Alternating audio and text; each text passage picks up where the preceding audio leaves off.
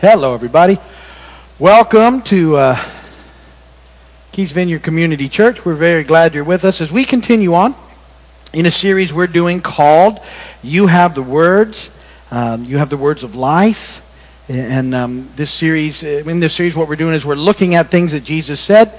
Uh, and I'm hoping to um, encourage you to sort of think about this as a, as a, as a sort of devotional exercise um, that I think is very helpful. That that um, every week you take sort of a, a, passage of scripture like this, something like this. You know, then we're looking at things Jesus said, and then you dwell on them for a week and um, ask God to help you use your holy imaginations. He gave you imagination um, to sort of put yourself into what's happening, to think about it from different sort of angles and perspectives. What what the people must have been going through, what it would have been like, what was Jesus seeing and thinking.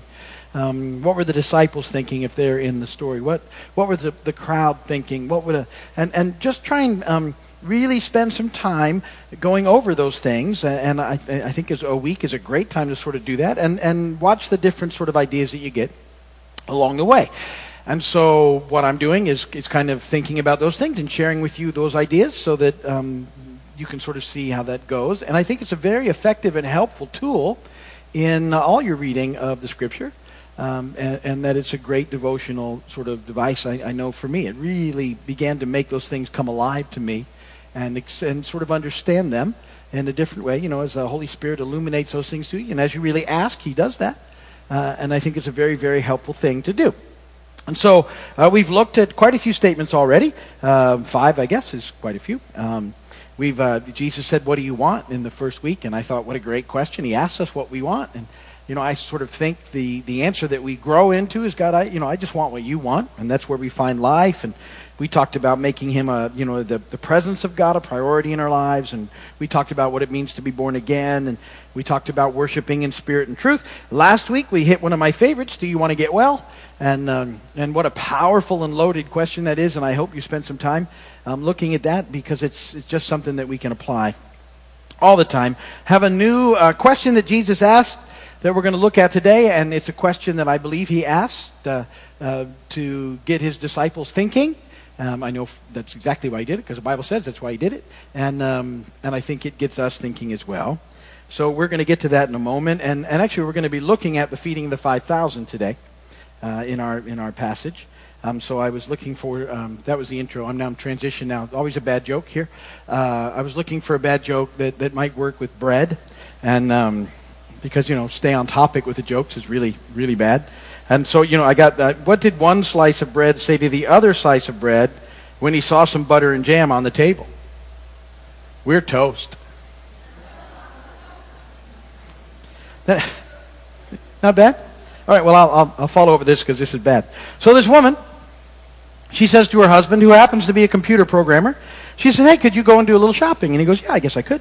And she says, "Look, would you go to the you know the store over there and uh, and buy some bread and and if they have eggs, buy a dozen." And he says, "Okay, I'll do that for you."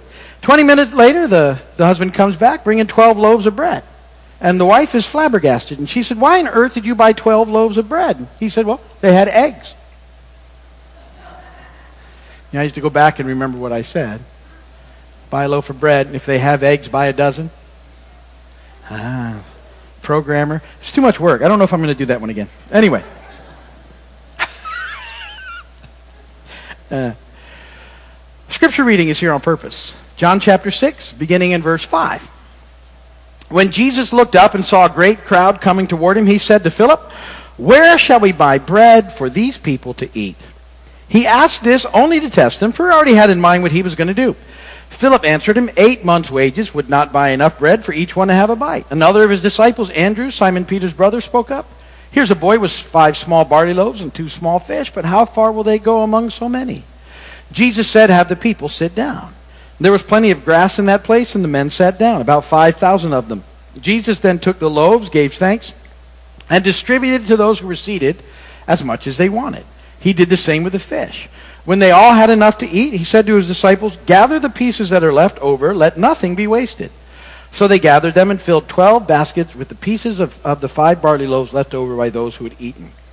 After the people saw the miraculous sign that Jesus did, they began to say, Surely this is the prophet who is to come into the world. And Jesus, knowing that they intended to come and make him king by force, withdrew again to a mountain by himself. Blessed be the word of the Lord. I want to talk about something Jesus says in verse 5, um, where he says, Where shall we buy bread for these people to eat? Where shall we buy bread for these people to eat? And that's one of the questions that, that are designed to help us think outside of our own sort of normal but very narrow focus. And, and, uh, and, and even Jesus said in John 6 6, uh, it even tells us that he asked this only to test them, for he already had in mind what he was going to do. So Jesus already knew what he was going to do. And uh, he, he tosses out this question to get the disciples thinking. And I think it's important for us to see that, that um, um, Jesus wants us to learn to sort of think about situations the way that he does and to, to sort of look into them the way that he does. And that brings up our first point um, is this, which is, you know, are we going to do it our way or his way? Are we going to, you know, live life? Are we going to move through this life our way or his way? And I think one of the big problems we have um, and that we face every day uh, in, in living by trying to do the next right thing, which we talk about all the time, is that we have a tendency to forget to keep God in the equation of our lives. We have a tendency to think about life um, based on sort of only the natural around us, and we forget that, um, that God is intimately and actively involved in all of our lives. Now, rolling back into the story, John 6, 3, um, Jesus went up on a mountainside and sat down with his disciples. The Jewish Passover was near. When Jesus looked up and saw a great crowd coming toward him, he said to Philip, Where shall we buy bread for these people to eat? So there's a question. Here's the thing big crowd of people coming. And, and uh, he, he asked this question. Now, Philip sort of looks around and he looks at the, everything, and he says in verse 7 Eight months' wages would not buy enough bread for each one to have a bite. Very sort of natural, normal way to look at the situation. You look at all the people, you start to figure out the natural what it's going to take. And uh, he's like, not possible. We, we would only have the eight months' wages wouldn't feed these people. You know, there's 5,000 men plus women and children. This is a huge crowd. And uh, Philip's like, you know, he's basically saying, can't be done. And then another of his disciples, and this is verse 8 and 9, Andrew, Simon Peter's brother, spoke up and he said, Here's a boy with five small 40, uh, barley loaves and two small fish, but how far will they go among so many? So, so here you get Andrew saying, well, you, yeah, yeah, you know, look, this is what we got. We got, we got uh, five little loaves and two little fish, but you know, that's gonna, how, what are you gonna do in this size crowd with that little bit? So you have these guys speaking into the situation, just can't be done. Um, but there's a little verse that we have to remember, I think, in Luke 137 that says, For nothing is impossible with God. For nothing is impossible with God. I don't think that's a verse that we use to be presumptive on God's behalf, but I think that what we need to learn to do is make sure that we're keeping God in the equation of our lives and not merely operating on um, sort of what we see right before us in the natural and not take it a little deeper in the process. And, and I think oftentimes why we get stuck there and, and why we have that tendency to keep God out of the equation is, is that this, we tend to look through life um, with this, this point number two, which is, well, what about me? And that when we look at a situation, one of the first things that we do, and, and it's, it's natural, I mean, it's part of our nature, is we sort of have a tendency to think first about how it's going to impact us and, and what that looks like. And, and so, um, part of that is a lack of trust. Part of it is sort of, um, sort of somewhere doubting that God is really, really going to take care of us because we, we tend to have this pretty narrow focus of life.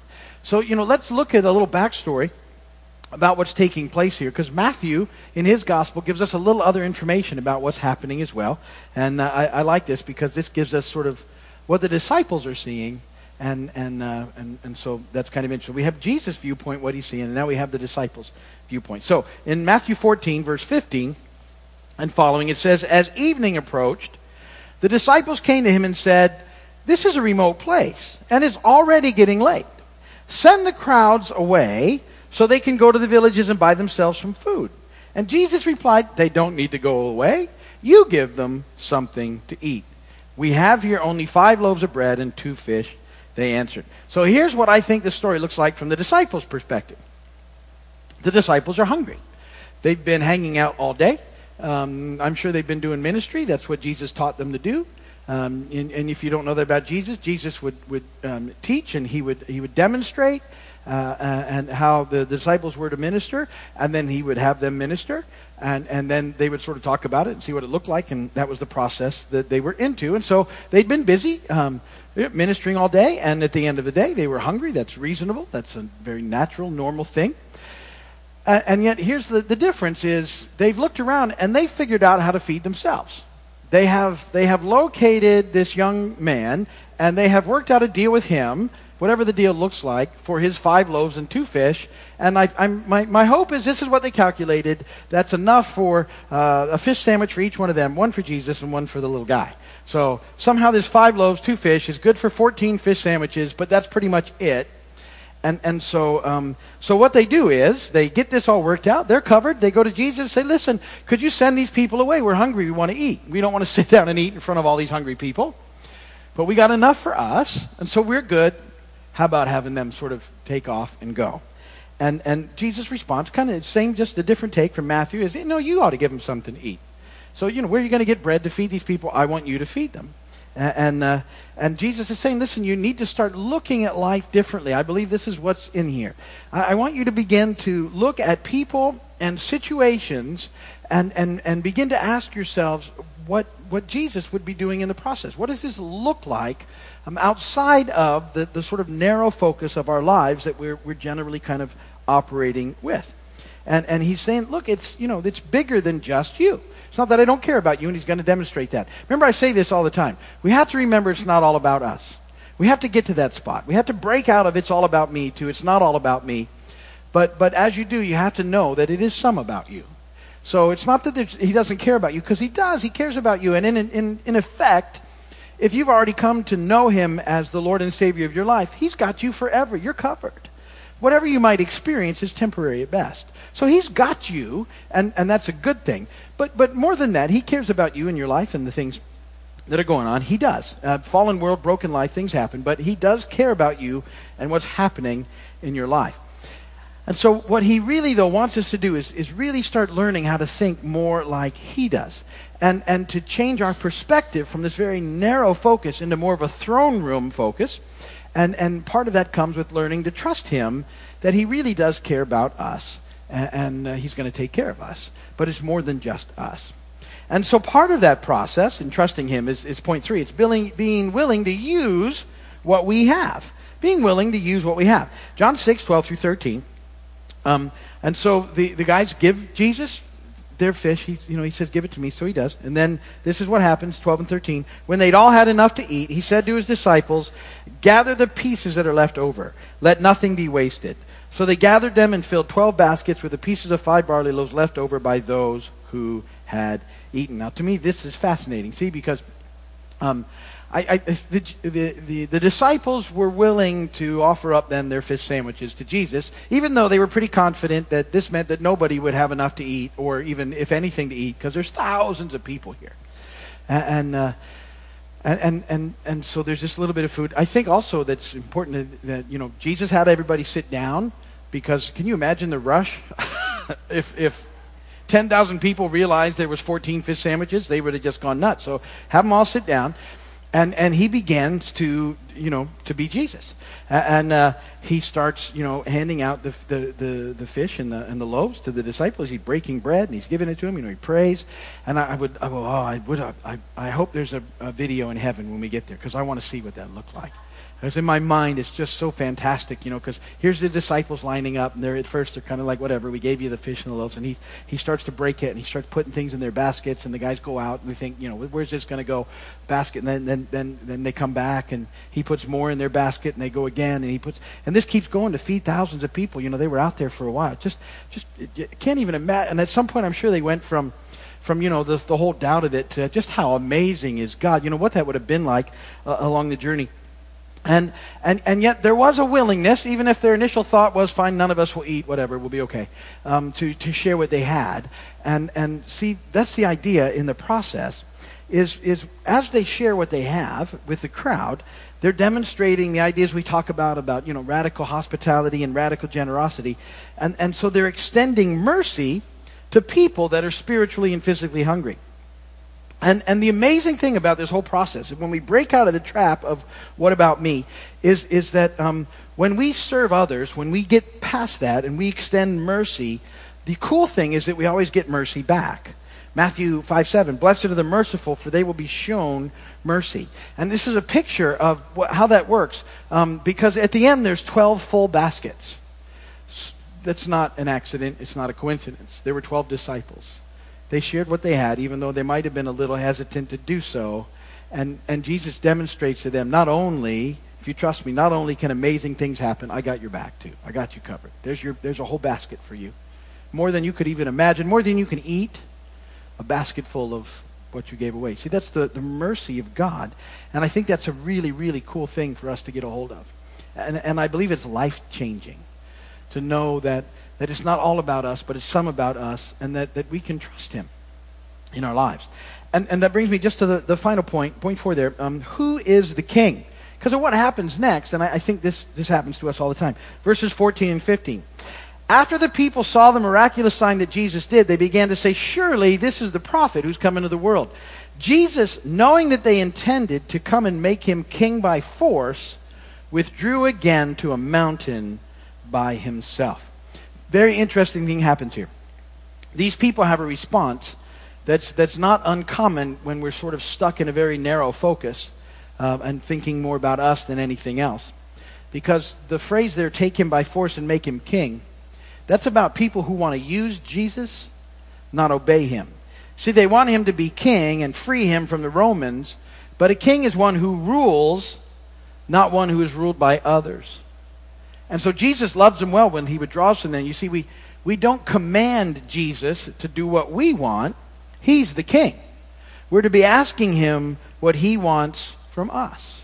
And just like the disciples who were telling Jesus to send the people away so he could eat, instead of, of asking how they could serve, see, we're to ask and pray. That's Matthew 6:10. Your kingdom come, Lord. Your will be done on earth as it is in heaven. Lord, I don't want to do it my way. I want to do it your way. What is your way, God? What does it look like?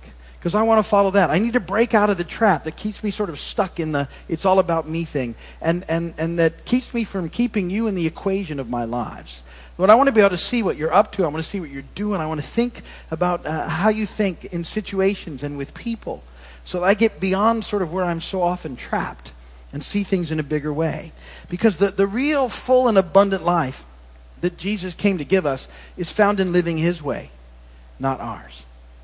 And so, you know, my, my whole thought in this is, is if Jesus is your king, and, and my hope is that he is, make sure that he's the one sitting on the throne of your life. Because uh, that's where you're going to find life. And, and we need to make sure we're getting off of, of that place in our lives, that we yield that to him. That, uh, that we don't, we're not telling him what to do we're asking Him what we can do in the kingdom in order to serve Him, because that's where life is found. And so, you know, think about that this week.